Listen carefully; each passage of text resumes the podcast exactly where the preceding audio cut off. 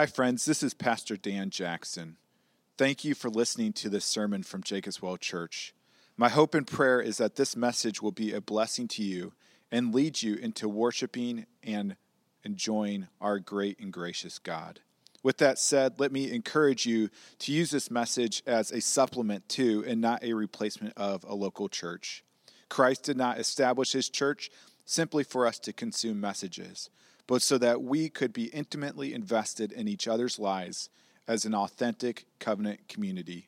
Again, thank you for listening, and if you want more information about Jacob's Well Church, please visit our website at w w w dot jacobs well g b dot org. Let me open us in prayer. Lord, thank you again uh, to be together and to celebrate your goodness and to hear from your word. Rejoice our hearts this morning. And we pray this in Jesus' name. Amen. It was February eighth, two thousand eleven. And even though the temperatures were in the single digits, fifty-six thousand people gathered together outside in Green Bay, Wisconsin. The event uh, was filled with singing and rejoicing and dancing. Uh, no, it was not a Jacob's Well Church service outdoors. Um, but this event did sell out within just a few hours the day before. This large event in the Arctic weather was the return to Titletown event for the Green Bay Packers after winning the Super Bowl in twenty eleven. The crowd waved world championship flags and erupted into chants, "Go Pack, go," and "Jump Around" and Y M C A. When the players finally emerged from the The tunnel, the crowd erupted, purging fourteen years of wanting and waiting and frustration. The players came out in parkas and stocking caps, and they ran around the stadium holding the Lombardi trophy as people reached out and touched them and touched it. One woman named Amanda, uh, thirty-three, from Milwaukee, said, "I will never forget this. I got to touch the trophy, but I couldn't actually feel it because her hands were so cold." And then she said, "I touched Aaron Rodgers' pinky. I'll never wash my hand again." At the event, Mayor Jim Schmidt announced a city street would be named McCarthy's Way, and Governor Scott Walker declared February Packers Month.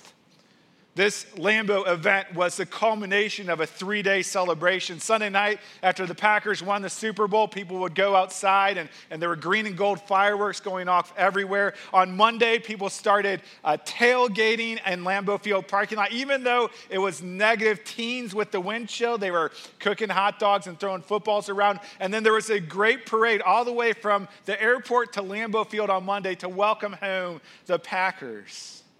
I'm curious, how many of you uh, were a part of this event? Were any of you there? None of them? Is it just because you're Presbyterian and can't raise your hand, or what's the deal here? So how many of you remember the event, at least on T V? Do you remember it? Do you remember the plumes of smoke coming out of their mouth as they talked because it was so cold outside? A great victory demands a great celebration, whether it be an ice cream cone after a basketball game, or a special dinner out after an A on the report card, or a parade, a stadium full of people. A great victory demands a great celebration. Today we come to the end of the book of Esther. The threat has come, the battle is over, the victory has been had. And now it is time to celebrate, because a great victory demands a great celebration, equal in proportion. Today we get to read of the institution of the Jewish holiday of Purim. And it's a holiday that is still celebrated by Jews today. For many Jews, it's their favorite holiday of the year. And while there are many customs related to Purim, um, we want to really, uh, there, there's one custom that I kind of want to highlight today. So one of the customs in Purim um, is that they read the book of Esther in the synagogue. And when they read the book of Esther, whenever they get to Haman's name, everyone goes, "Boo," okay? And so, can we practice? Go, "Boo." Oh, that was weak. All right, here we go. Go, "Haman, boo." Boo. Okay. And whenever they would say Mordecai's name, they would go, yay. All right. So Mordecai. Yay. There we go. All right. Great job. So, so we're actually going to do that today. All right? So as I read through the, the end of the book of Esther, every time you hear Haman's name, you're going to go, and every one time you hear Mordecai's name, you're going to go, all right, teenagers, you're not too cool for this, just so you know. And those of you at home, I can't hear you, so you need to cheer louder, okay? All right, so here we go.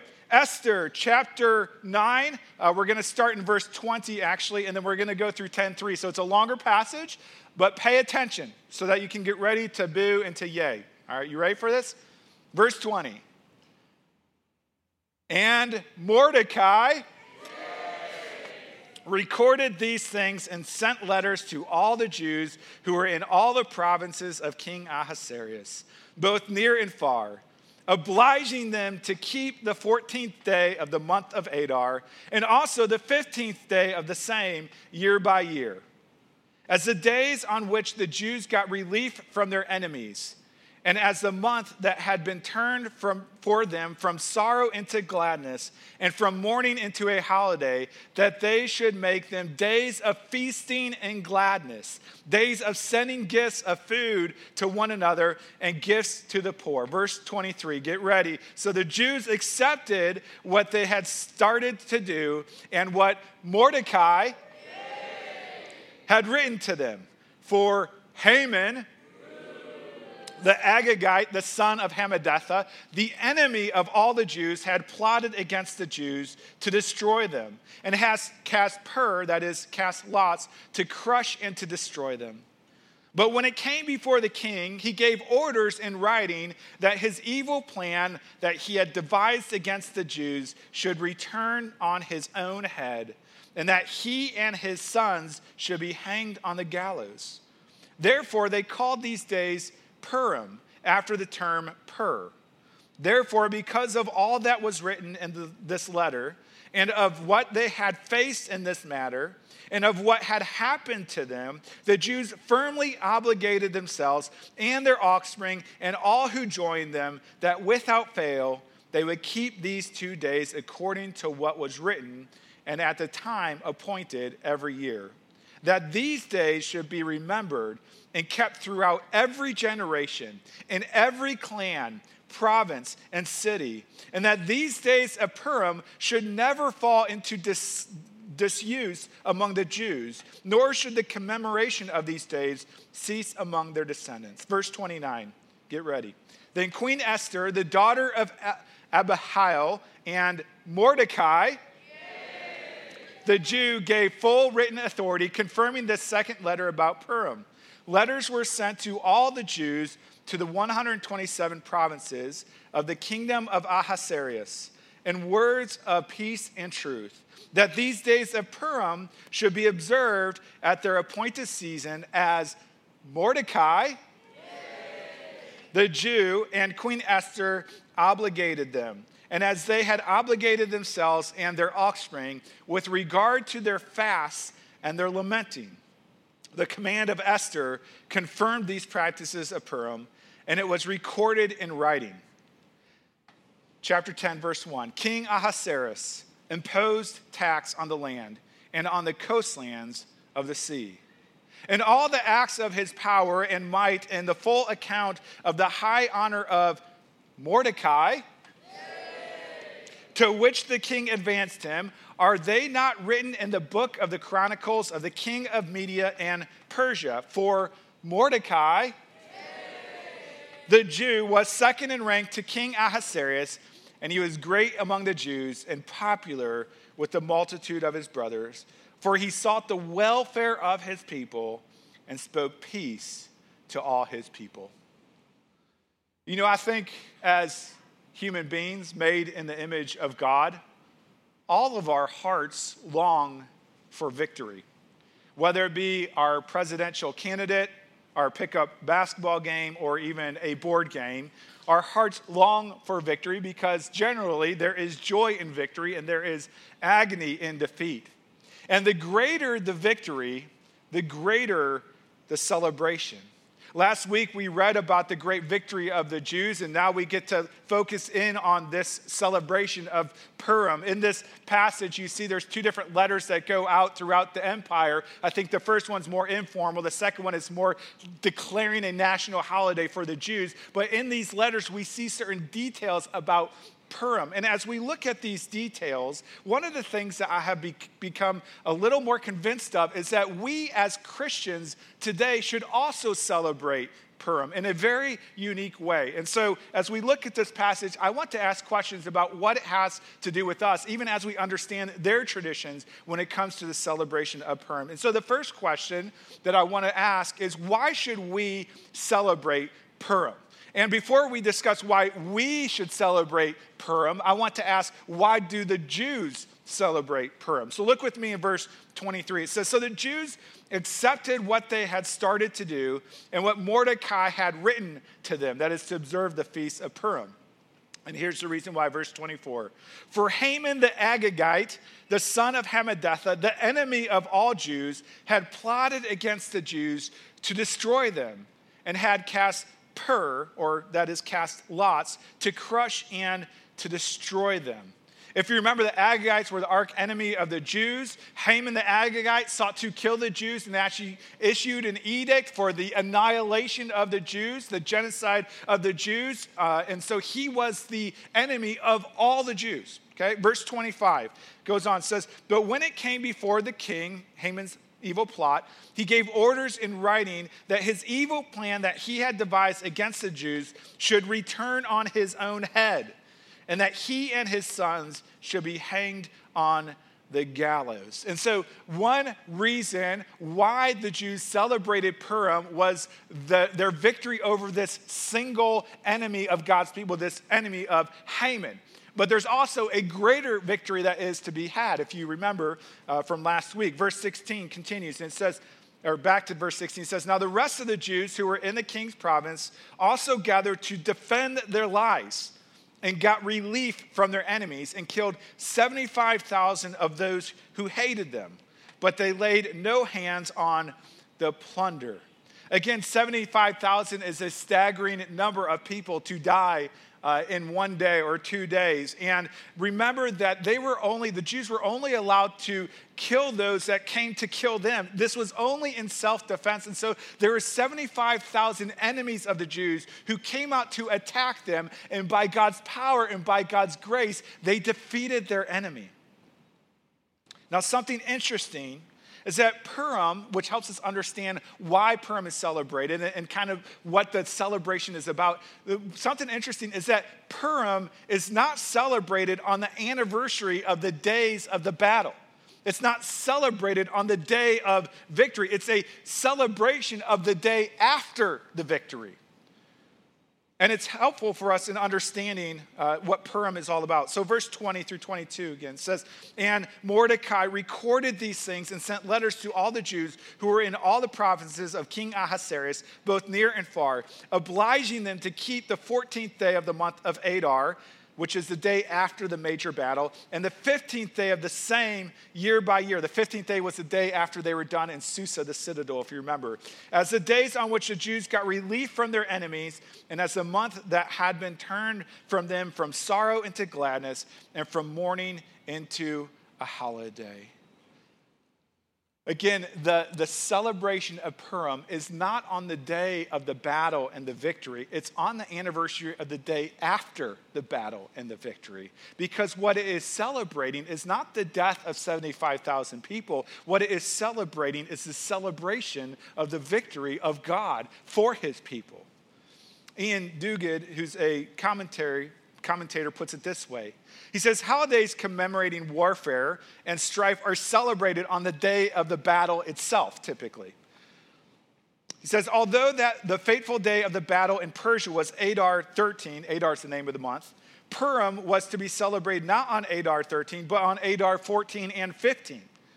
As F. Bush points out, the festival does not celebrate victory in battle, and the joy prescribed is not malicious glee over the slaughter of their enemies. The festival commemorates, rather, the fact that they gained relief from their enemies and that life was transformed for them from sadness to joy and from mourning to a holiday. And then Duguid continues, he says, the first occurrence of Purim was a spontaneous celebration of the joy of finding oneself still standing on the day after an irrevocable death decree was executed.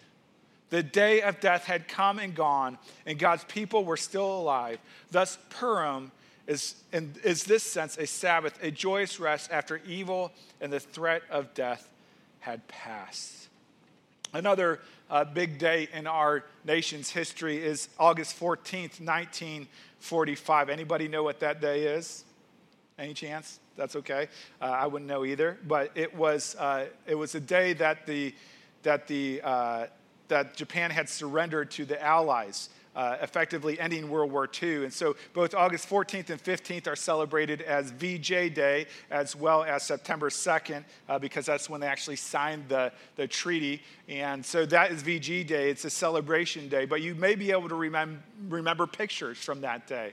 Uh, Times Square filled with people, hundreds of thousands of people getting together. People were kissing strangers, which I do not recommend, but they were they were holding up signs that said peace, and they were celebrating, and you hear sound bites of people saying, this is the happiest day of my life because finally the war was over. Finally they had past peace. Finally they had rest from their enemies.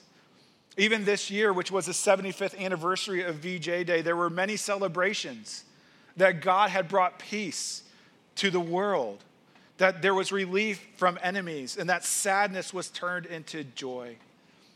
Why did the Jews celebrate Purim? Because it was relief for the Jews from their enemies, because God saved them from annihilation, because God turned their frown upside down. I mean, it's not what it says in the Hebrew, but that's basically what it's saying, that God turned their mourning into gladness and their sorrow into joy. God made things wonderful again. That's why they celebrated Purim. But why should we celebrate Purim as a church? Well, one reason is because the Jews' story is our story. They are our spiritual heritage. They are our people. And so we celebrate what God has done in the lives of our people. But even more than that, is that it is a reminder that God upheld his promise even against great threats. God's promise to Abraham to gather a people to himself and to sustain that people. But even more than that, a promise that was made to Adam and to Eve and made to King David, that from their seed, from their line would come the Savior of the world. You see, without Purim, there is no Jewish people. And without a Jewish people, there is no Jesus. And without Jesus, there is no salvation.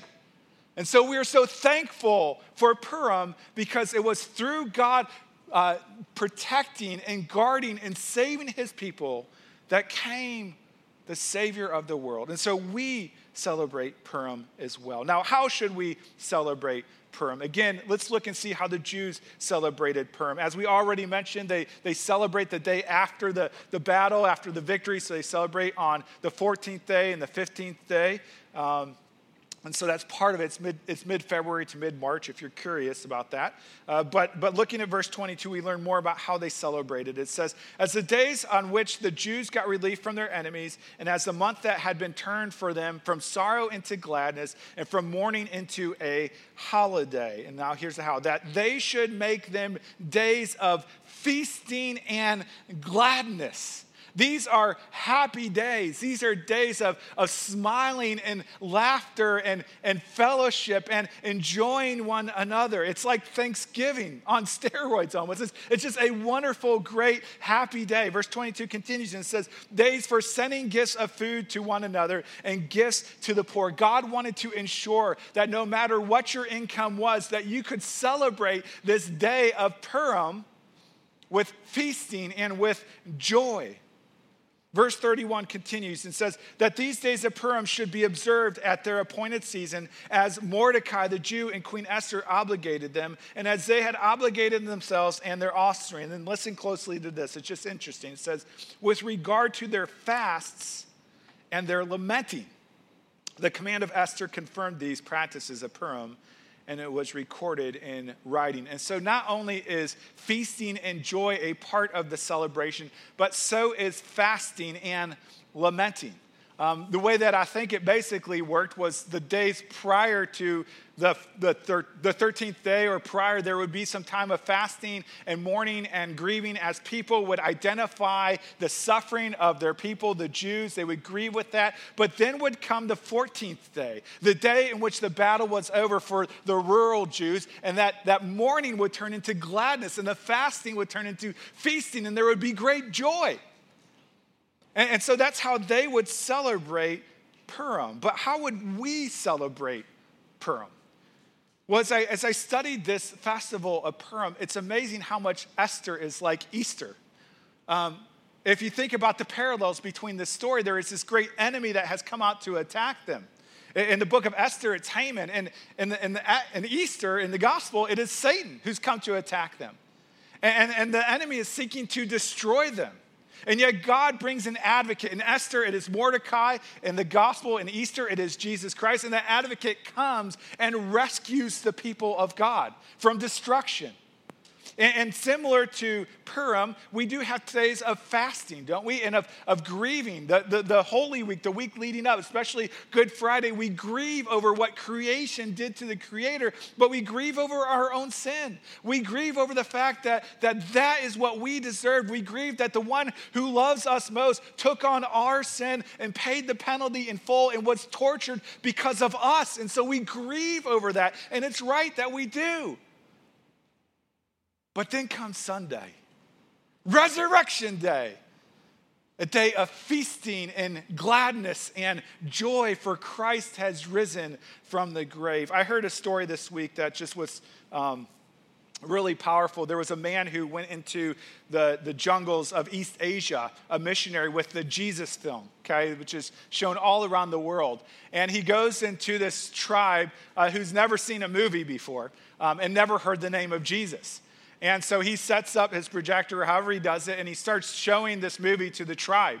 And the tribe is watching this man, Jesus, who, who loves, you know, the brokenhearted, who heals the blind, who makes the lame walk, who raises the dead, and their affections grow for this man, Jesus. And they love Jesus, and they care for, that they, they love this man because they're seeing it afresh, something that we sadly become accustomed to. And then they get to the trial of Jesus, and they see that Jesus is beaten without a trial. And the tribal men start getting very angry, and they start yelling at the screen, and they start yelling at the people on the screen that are beating Jesus, and they're commanding them to stop, but they're not stopping. And so they start to attack the missionary who's showing the film. And, and so the missionary has to stop the film. He says, whoa, whoa, hold on, hold on. The story's not over yet. Just Just wait. And so he calms him down, he gets him back in place, and he hits play and he continues the movie. And so the movie goes on. And as the movie goes on, they get to the crucifixion, in which Christ dies. And they're overwhelmed with weeping and grieving and sadness. So much so that, again, the missionary had to stop the film to allow them some time to grieve and to compose themselves as they watch this story unfold. But he says to them, wait, wait, it's not over. It's not over. So he hits play. And it gets to Resurrection Day.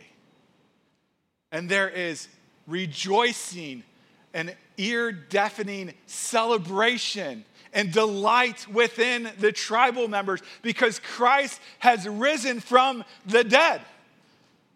You see, this this this this uh, the celebration of Purim is certainly something that we celebrate at Easter, but it's something that we celebrate every Sunday of the year, because we come together. The reason why we come together on Sunday is because Sunday is Resurrection Day. It is Celebration Day. It is Victory Day. And so let me ask you, when you are coming to church, is your posture as one who is coming to a funeral or one who is coming to a celebration?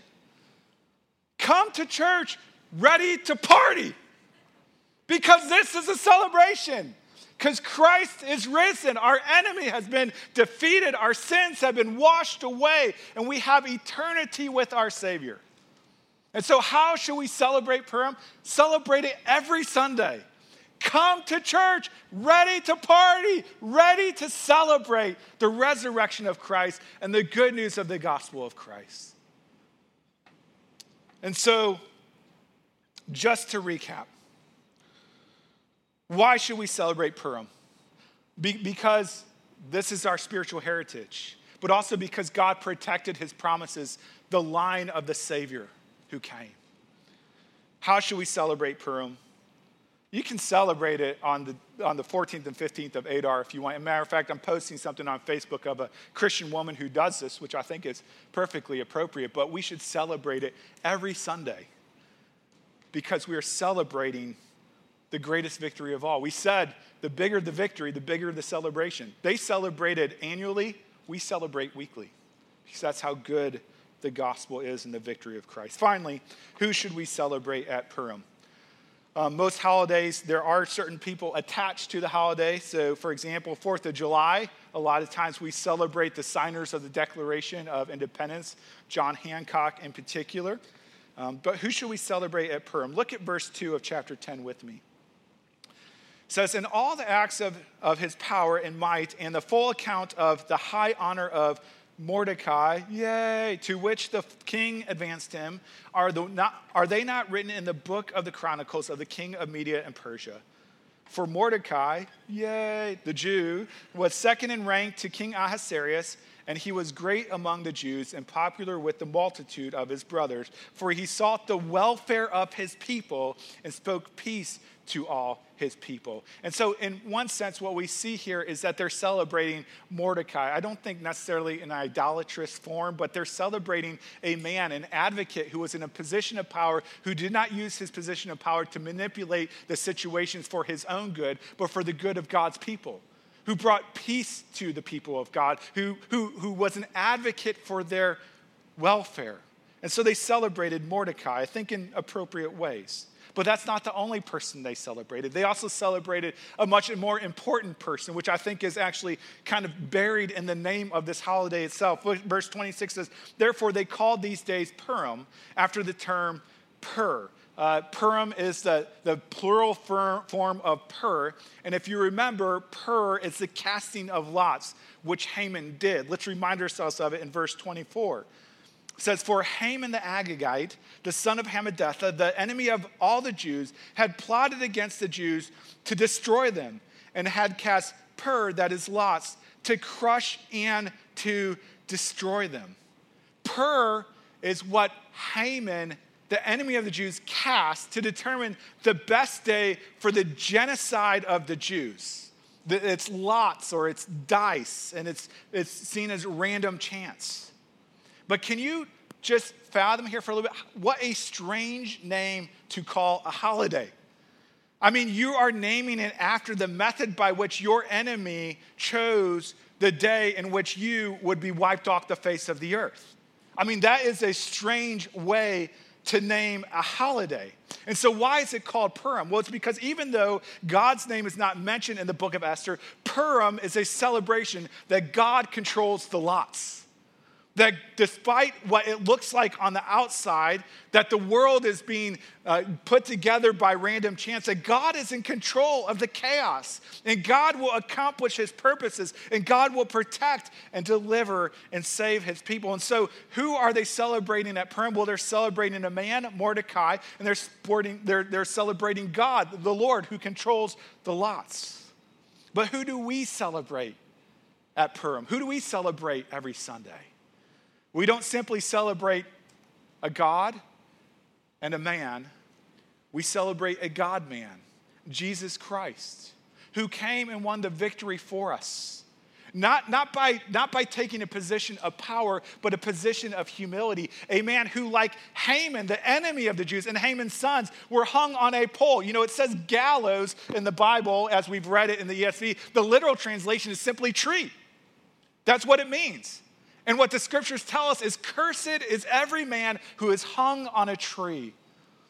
And so Christ was hung on the gallows, hung on the tree for you and me, took our curse upon himself to give us salvation and rest and joy and feasting. And so we don't celebrate a God and a man, but we celebrate the God-man, Jesus Christ, as the hero of our deliverance. Let me end with this. Um, in this passage, uh, there is a There is a very strange verse that seems very out of place compared to the rest of the passage. A matter of fact, when we were in community group, I was like, I have no idea why this is here. Do you guys have any idea? And pretty much the consensus was none of us know why this is here. It's, it's chapter ten, verse one, okay? And so I want to look at it with you real quick. It says, King Ahasuerus imposed tax on the land and on the coastlands of the sea. It really does not connect to the verse before or the verse after. It seems very random. It's like, okay, why is this here, Lord? Why did you put this here? And, and I don't want to claim to, to, to know everything. Um, but I think one thing that it shows us, one thing that it reminds us, is that the victory is not complete. The people of God are still being governed by a pagan ruler. And there's still need for a greater victory. You see, victories in this world, whether it be the Packers in twenty eleven or the Jews in the book of Esther or a, a, a game-winning shot in basketball, whatever the victory is, it's limited, isn't it? And it's going to change because defeat is coming down the line. For the Jews, they had many hard years after Esther, and they had some victories, but they also had many hard Jews, many hard years. You see, Purim points forward not only to a greater Purim at Christ's first coming, but the greatest Purim at Christ's second coming, the day when the people of God are not ruled by a human king, but by a divine king, King Jesus, the King of Kings, who will bring total pre- peace and total tranquility, who will accomplish the fullness of redemption, a king whose victory will last for all eternity, a king who will usher in an eternal celebration with no more fasting and no more mourning, but only gladness and rejoicing. Christian, the day is coming when our King will return. And what Revelation eleven fourteen says is that the kingdom of the world will become the kingdom of our Lord and of his Christ, and he shall reign forever and ever. And so, just to summarize, why should we every Sunday celebrate Purim? Really, three Purims. The first, the Purim of Esther's days, in which God delivered his people and preserved the line of the Savior from the Persian Empire of Haman. The second Purim, which is Christ's resurrection, when he defeated our ultimate enemy of Satan, sin, and death. But also the Purim yet to come, when Christ will bring a final and full victory, final and full gladness, final and full joy, and final and full feasting forever. I think we should celebrate Purim, not just two days a year, every day of the year, as we celebrate the victory of God in Christ and the joy and gladness that it brings to our souls. Let's pray. Lord God, thank you so much that you have been an advocate for your promises and your people and your glory throughout the scriptures, throughout the history of the world. Ever since the fall of Adam and Eve, you have promised to advocate on our behalf. And we're so thankful to see your faithfulness throughout the scriptures, Lord. God, we, we pray that we would rejoice, even in the midst of sorrow, because sorrow exists in this world, even when there is sadness, that we would rejoice in the victory of yours that has given us peace with you, who is, which has given us you to be our God and us to be your people. Make us a rejoicing people, regardless of our circumstances. And we pray this in Jesus' name. Amen.